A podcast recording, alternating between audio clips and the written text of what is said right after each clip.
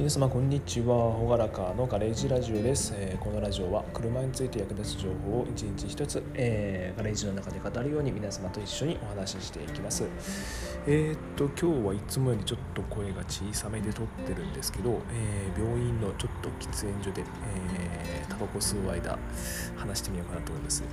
で今日僕のツイートで出していたえっともらい事故に関してですね。で自分で事故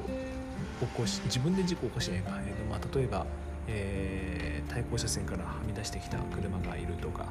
えー、で、まあ、事故を起こしちゃったんだけど、えーまあ、全然もう自分悪くないでしょと。相手が悪いでしょっていうふうに、えー、なってる時なんだけど。その時はもう保険会社さんに何だろう。一番最初言われるんですよ。あの100対0、まあ、無過失をもし、えー、主張されるんであれば私たちは、えー、交渉に入ることができませんというふうに、えー、注意注意を言われ言われます。まあ、理由はなんか弁護士法とかやっぱ法律が挟んで絡まってるらしいんですけど、えー、ともう無過失をうん主張されるんであればなんだっけ？えっ、ー、とまあ、自分の弁護士特約を保険の弁護士特約を使って弁護士雇ってで、えー、その弁護士さんに頼むかもしくはもう自分でいろいろ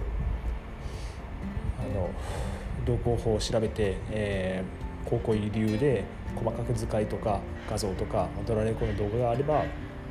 ドラレコの動画をつけてえー、自分で立証する。その2つのパターンに分かります。